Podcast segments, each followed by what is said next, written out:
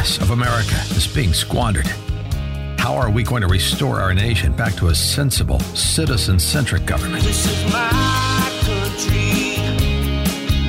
I'm proud to call it home. This is my country. And I'll never stand alone. It's time for populism with a purpose. Welcome to Reimagine America with Joyce Cordy.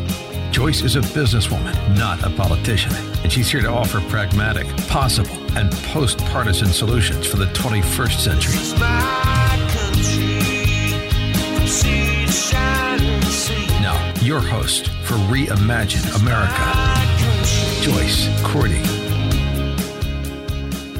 You know, in just exactly 51 weeks from today, we're going to begin begin to dissect the results of the 2020 presidential election. Now, for some of you, it can't come soon enough. Can we just get the noise over with? Because I don't think we've ever stopped having a campaign on either side of the aisle since um, election night on in 2016. I mean, the the resistance was out picketing Trump Tower the morning after the night before. And I don't think it's ever stopped. But you know what? The, we don't know yet.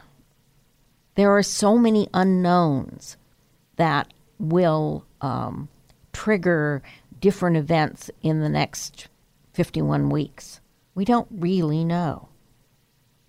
So there are a bunch of what ifs that could change the shape and the outcome of the 2020 race. What if the economy were not to just, as economists expect, slip, you know, slow down to a 2% GDP year over year growth as is, as we expect in 2020? You know, the fear of recession most economists say, has diminished.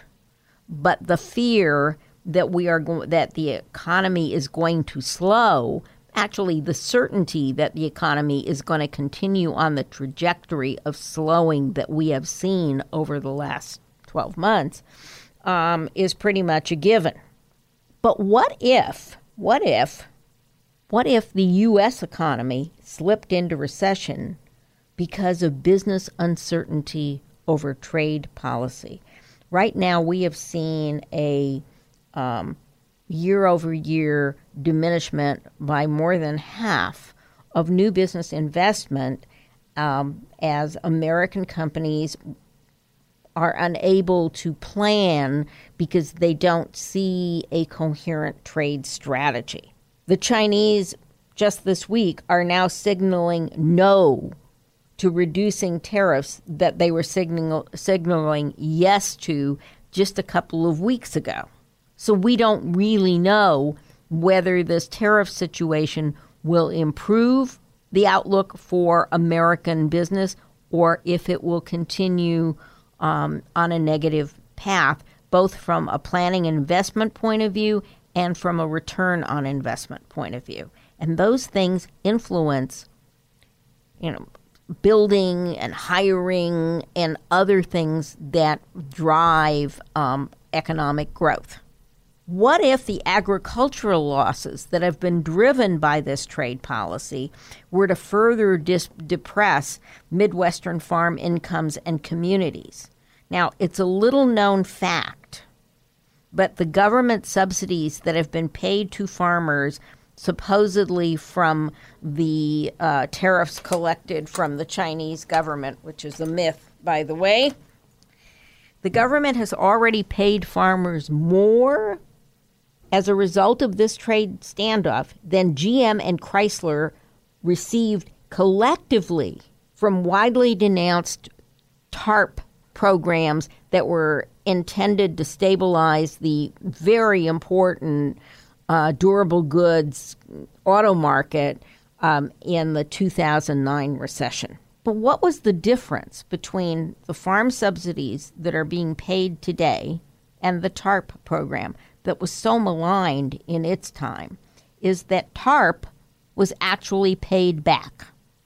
General Motors and Chrysler and all the banks, etc., actually had to repay the United States government, the taxpayer, the Treasury, whatever you want to call it, both the principal that they received as loans under TARP and interest.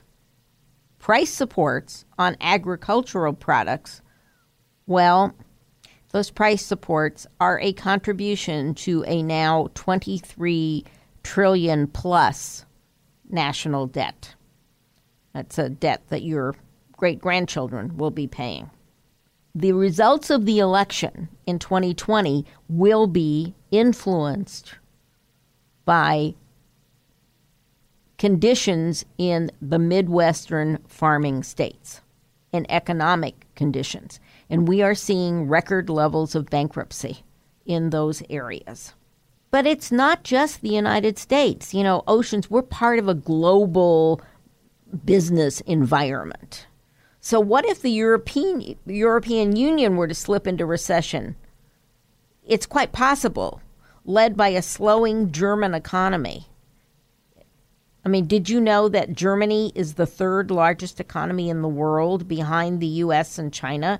And it's forecast at best to grow four tenths of 1% in the next year. It's right on the cusp of going um, into recession. Any of these, or a combination of a couple of these, could really have serious negative consequences for the U.S. economy. And you know what is the number one indicator of a successful reelection campaign in the United States? The central justification for a second term for a president in the last 45 or 50 years? A booming private sector economy. So, if any of, a, of these factors were to lead to a slowing of the economy below the anticipated 2% annual GDP growth in 2020, it could have a marked impact on how large is the turnout in the election and how people vote. And right now, 74% of the U.S. electorate is saying it is energized to go to the polls. And that is 20% more than we saw in 2016. And while I don't expect a tech bubble the size of 2001, the dot com bubble, to burst in 2020, there are signs of caution. This year's darlings, led by Uber, Lyft, WeWork, Pinterest, Airbnb, ain't none of them doing so well for investors post IPO. That could result in two things lower overall returns for investors in 2020 and less of an appetite for risk, high risk investment on the part of investors. Now, if you add to that the risks of antitrust action and other investigations, um, um, against uh, Facebook and Google, both here in the United States. Now, 50 state attorney generals looking at at Facebook, um, and also in the European Union. You have a real potential for the Nasdaq to have some significant um, issues in 2020, and those will have an impact on how consumers feel about their own economic well-being and they drive the US economy. 70 if what what would happen? What would happen if the American consumer gets spooked in 2020? Consumption spending is 70% of the US economy we could spend another hour talking about why that's not a good number, but it's the real number. And so if the consumer gets spooked because they see um, investment, their own investment returns falling, that would have a negative impact on the economy. And it's an unknown as we look a year out. Or what if, God forbid, what if the US or Europe experienced a significant terrorist attack? Especially a terrorist attack that could in some way be tied back to Syria. How would that impact the election? Or what if, again, what if, God forbid, North Korea were to decide it wanted to demand the world's attention through some rash act? What impact would that have on the 2020 election? What ifs are what happens when the best laid plans meet the first test of reality. And in 2020, I believe almost anything can happen. I'm not making any predictions. I'm just saying that in 2020, anything is possible and nothing is certain and we are going to have a wild ride together in the meantime. Subscribe to the Reimagine America podcast at reimagineamerica.org and ricochet.com. Email Joyce at joyce at Reimagine America Radio. Follow her on Twitter at Joyce Cordy, all one word, and you can follow the show at Reimagine Radio. This has been Reimagine America with Joyce Cordy.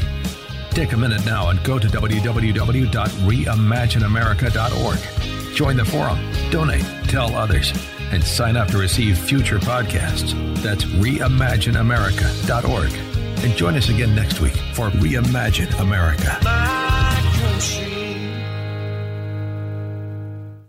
This podcast is a part of the C Suite Radio Network. For more top business podcasts, visit c-suiteradio.com.